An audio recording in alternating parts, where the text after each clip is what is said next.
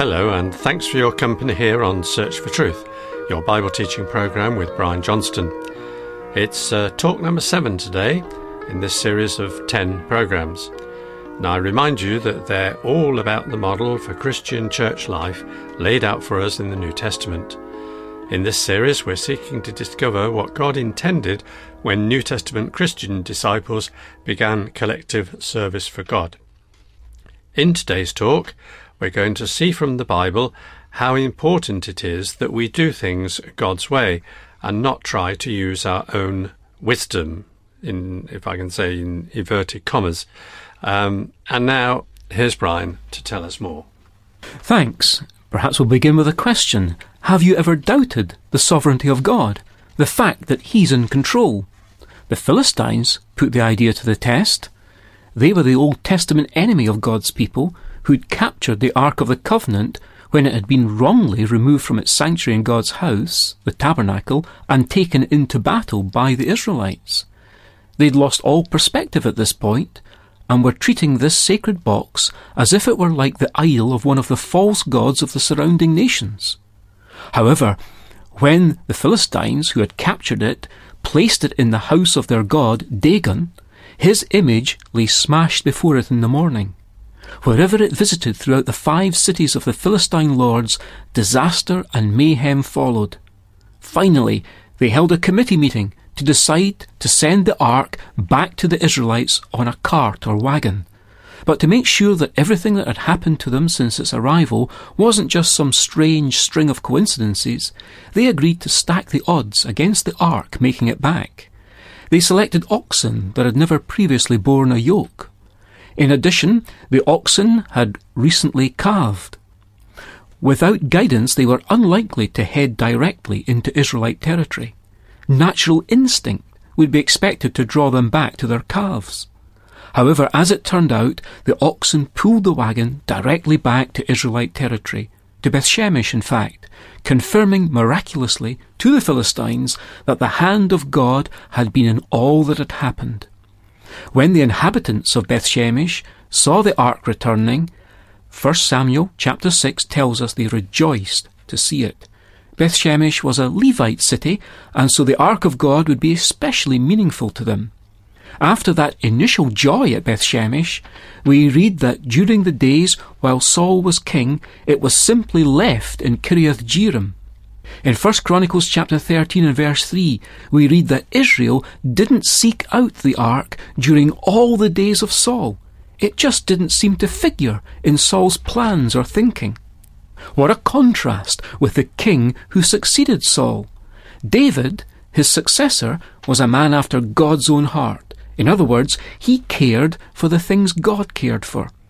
When he came to the throne, after capturing Jerusalem, David made it a priority to fetch the ark up from the fields of the woods, where Psalm 132 indicates it had lain throughout the reign of Saul. David's first move in removing the ark to Jerusalem, however, was to prove to be a false one, as recorded in 2 Samuel 6. Perhaps influenced by what the Philistines had done, David also set the ark on a wagon pulled by oxen. They hadn't gone far before the oxen stumbled, and someone called Uzzah stuck out his hand to steady the ark. For doing what had long ago been forbidden, even to the Levites, for touching the sacred chest that symbolized the presence of God, Uzzah was struck down dead by God. We don't know all that lay behind this. Uzzah was one of the family that had given shelter to the ark. Perhaps familiarity had bred contempt, and it had come to be for him just that old box that stood in the corner of the house. What we do know is that David caused the journey to be aborted, and the ark was diverted into the house of a man called Obed Edom. David might be surprised, confused, displeased, and disappointed, but two clear commands of God's word had been broken. God had clearly said in the days of Moses that not even the Levites were to touch the ark. It was to be carried by staves or poles on their shoulders. Wagons could be used for transporting other tabernacle objects, but not for the ark of God. But the strange thing is that the Philistines appeared to have got away with this. Surely the lesson for us is obvious that the people of God, Those to whom he has revealed his will may not do as others do. Greater privilege and understanding brings greater responsibility. David did learn his lesson, and after seeing that God had blessed the family of Obed Edom where the ark was, 1 Chronicles 15 tells us how David assembled all Israel at Jerusalem to bring the ark there, carried this time by the Levites, which was now in agreement with God's written instructions of 500 years earlier. You ask, do details matter to God? This incident has been recorded in the Bible record to serve as our answer. And that answer is a resounding yes. Details do matter to God. God actions then reveal what remains his attitude now. That story underlines for us the importance of following God's word exactly and carefully, above all things, in things relating to God's house. The tabernacle, where the ark was housed, was used by Israel in the wilderness and after they entered the land of Canaan. Later, it was replaced by a more permanent structure, the temple. It was David, of whom we've been thinking, who first wanted God to have a temple, but it was Solomon, his son, who was instrumental in building it. Once again, how this all came about is instructive for us. Sometime after David had brought the ark to Jerusalem, and after David was settled in his palace, he said to Nathan the prophet, Here I am, living in a house of cedar, while the ark of the covenant of the Lord is under a tent. Nathan replied to David, Whatever you have in mind, do it, for God is with you. David's concern was a very worthy one. He was moved by the homelessness of God on this earth. He saw with painful clarity how incongruous it was that he should have a nice place to live when God had no place at all. But if you read further in that chapter, for we've just read the first two verses, if we were to read further, we'd find God corrects his prophet. It could never be that the house built for God would be the product of David's own mind, or any human mind. God's house, if it's to be God's house truly, must be to God's design. It must be exclusively from the mind of God, faithfully communicated to the builders and acted upon with accuracy. True enough, David later recounted what did eventually happen. All this, said David, the Lord made me understand in writing by his hand upon me all the details of this pattern. You'll find that in 1 Chronicles 28, verse 19. Not only that, but David was not even allowed to be the builder. God told David that his son Solomon would be the one to build it. It wouldn't be David, despite him being the one with the motivation. No, it wouldn't be David because he was a man of blood probably not exclusively referring to all the wars he'd engaged in, but possibly also referring to the blood of Uriah, which he'd spilled so as to obtain that man's wife. And Solomon did indeed build God's house. It was a magnificent temple, constructed fully in compliance with God's building pattern, which had been communicated by God to Solomon's father David. And so we come to read in 1 Kings 6 and verse 7 When the house was built, it was with stone prepared at the quarry, so that neither hammer, nor axe, nor any tool of iron was heard in the house while it was being built. That's an interesting detail we find there about the actual construction process. All the stone was cut and prepared at the quarry before transportation to the actual temple site.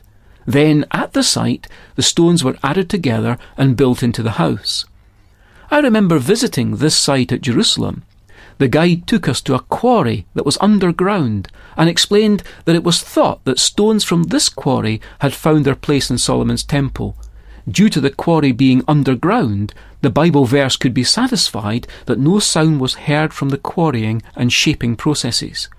As we exited from the quarry, you could see over to what is believed to have been the place where the cross of Jesus stood. I enjoyed the thought then that Christian believers today are living stones, quarried at Calvary, shaped by God for a place in God's house. But more on that later in the series. So far, in our brief history of God's house down through the ages, we've observed how the desire God first expressed to Jacob was given effect to in the time of Moses in terms of the tabernacle, and later in the time of Solomon in terms of the permanent temple structure located at Jerusalem. In overall terms, it's interesting, but sad, to see a feature of the human response to this great desire of God's heart. I'm referring to how the house of God in Old Testament times suffered a period of decline and dormancy, and only after this was it restored.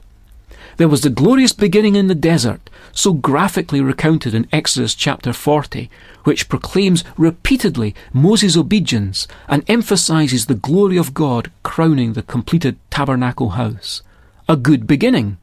Sadly, this was not maintained throughout the times of the judges. There was revival in relation to the central theme of God's heart, as we saw in the days of David, leading to Solomon building the temple. But then once again, in the process of time, decline set in.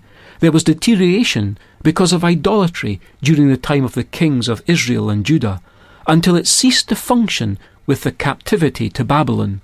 However, in the mercy of God, there was restoration by a remnant, by a fraction of the people, under the leadership of Ezra and Nehemiah, which was about five centuries before the coming of Christ.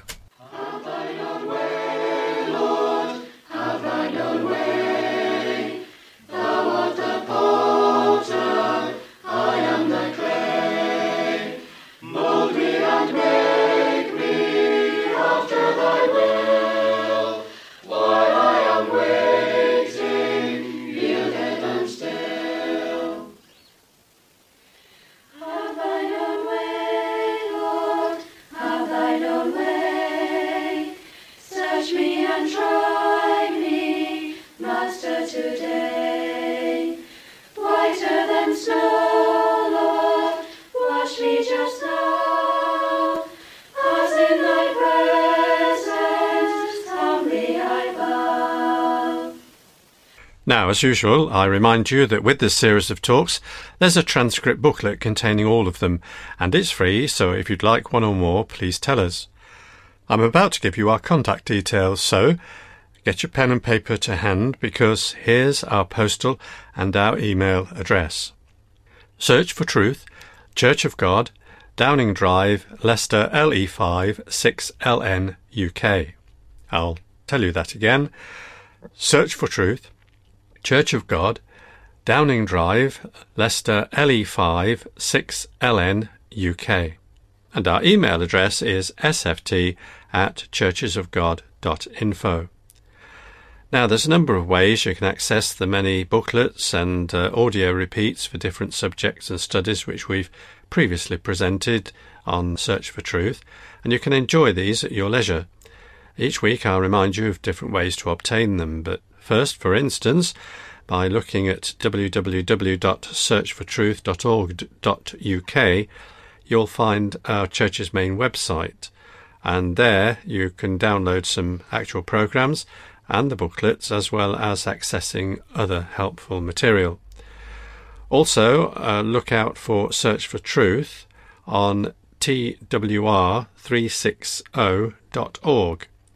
We're excited that this will give you yet another excellent way of accessing again what you first heard here on air.